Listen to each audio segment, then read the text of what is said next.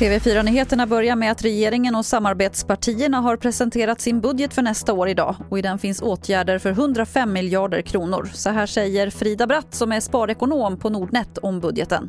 En gottepåse med eh, lite av varje till väldigt många kan man väl säga.